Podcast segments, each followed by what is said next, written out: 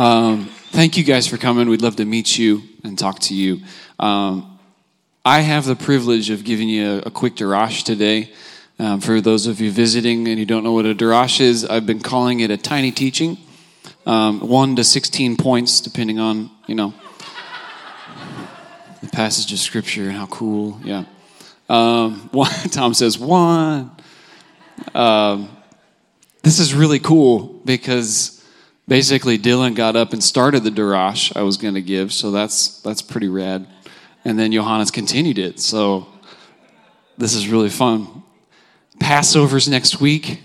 Hallelujah. That's a really cool time. Um, this is a time and a season where we get to kind of tangibly feel Yeshua as the Lamb of God who takes away the sin of the world. We get to taste it, we get to see it, we get to smell it, we get to do all of our senses and experience who this, this king really is. And it's a beautiful time. Not only that, the next Torah portion that we'll read together out of Leviticus is this climactic point of the Torah, even. Um, that, that Emma was telling us about a few weeks ago is the, is the, the Day of Atonement. So, hallelujah, we're, we're just kind of in it right now about atonement and the Lamb of God. Um, it's a time so we can focus our attention on Him. Not that it's never time to do that, but especially in this time and in this season, we get to focus our gaze and behold Him. But right before we get there, we're in this week's Torah portion. Where, and this is actually, it's kind of funny. This is my middle daughter, Ayla. This is her birth portion. So I get to do a little d'rash on her birth portion week, so that's pretty fun. Um, it's kind of a weird one. Who read it? This isn't this isn't like condemnation time. This is like if you read it, you know that there's a lot of cleansing going on. But there's this leper that gets cleansed. There's some other really nasty stuff that has to get cleansed as well. Olivia said you can talk to Johannes about that. I also defer to Johannes about that. Uh, you're welcome. Uh,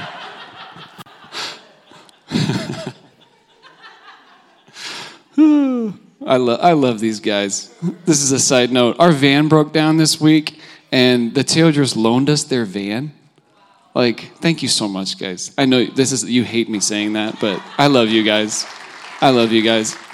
Hey, Paul says in Romans that we're supposed to outdo one another with honor. So I honor you for being generous and loving. So, okay, re- restart the time. D'rash keeps going. 1032. Okay, let's keep going. Um, let's put on our imagination caps for just a minute. And but honestly, it'd be really hard to imagine yourself as a leper, right? Like, let's just, but just try for a second. Not only are you suffering from a horrible disease, but you're an outcast.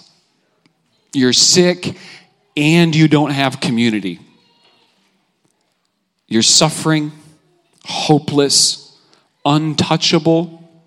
It sounds like a really great opportunity to get offended. He who has an ear, let him hear, or just go listen to last week's service. But imagine with me for just a second what it would be like if your story took a complete 180 degree turn.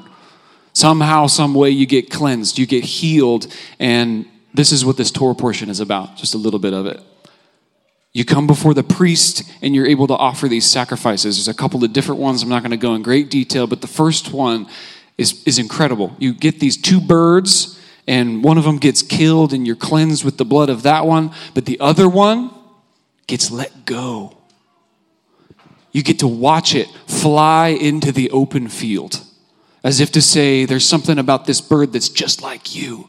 You're free. And like Simon the leper, you can call me that if you want, but I've been healed. I'm clean now. And just like that bird that gets to fly away in the open field, that's like the leper that was cleansed. Free now, no longer burdened by the confines of a disease. Amen. Can you imagine? Can you imagine? And then there's this, there's two lambs, two male lambs. I'm not going to go in detail about those, but you get cleansed with the blood and the oil. It goes on the, the lobe of, of your right ear, your right thumb, and your right big toe, reminiscent of the priests in Leviticus 8.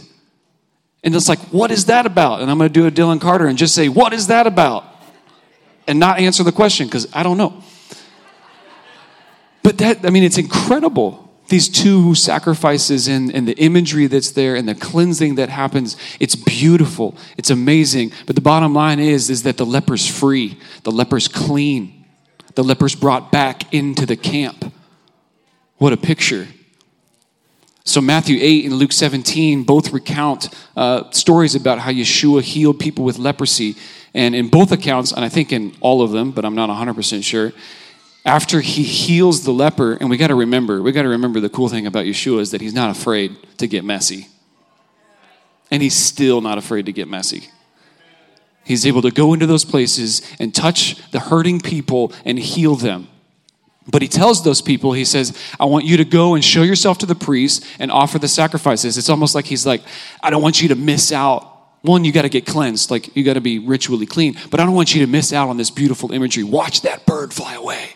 It's incredible. But in Luke 17, one of the lepers comes back to him. And this is beautiful. He comes back, and the text says that he's praising God with a loud voice. He fell on his face at Yeshua's feet, and he gave him thanks. Here's the deal, and this is the opportunity. If you're here and you don't know Yeshua, this is an invitation.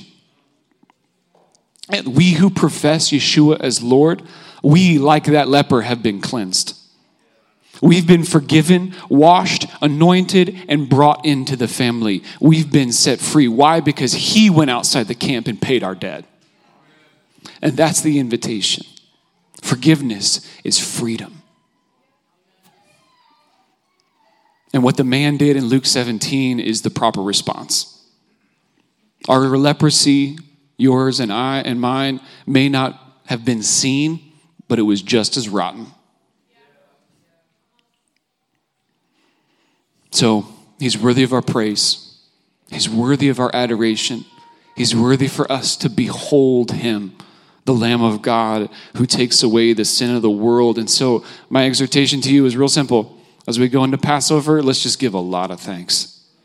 Let's give a lot of thanks. And I'll say this too in reference to where we've been and, and where we've come from last week, thanks and praise is a really good remedy, and it's a pretty darn preventative medicine. So, amen. Shabbat Shalom.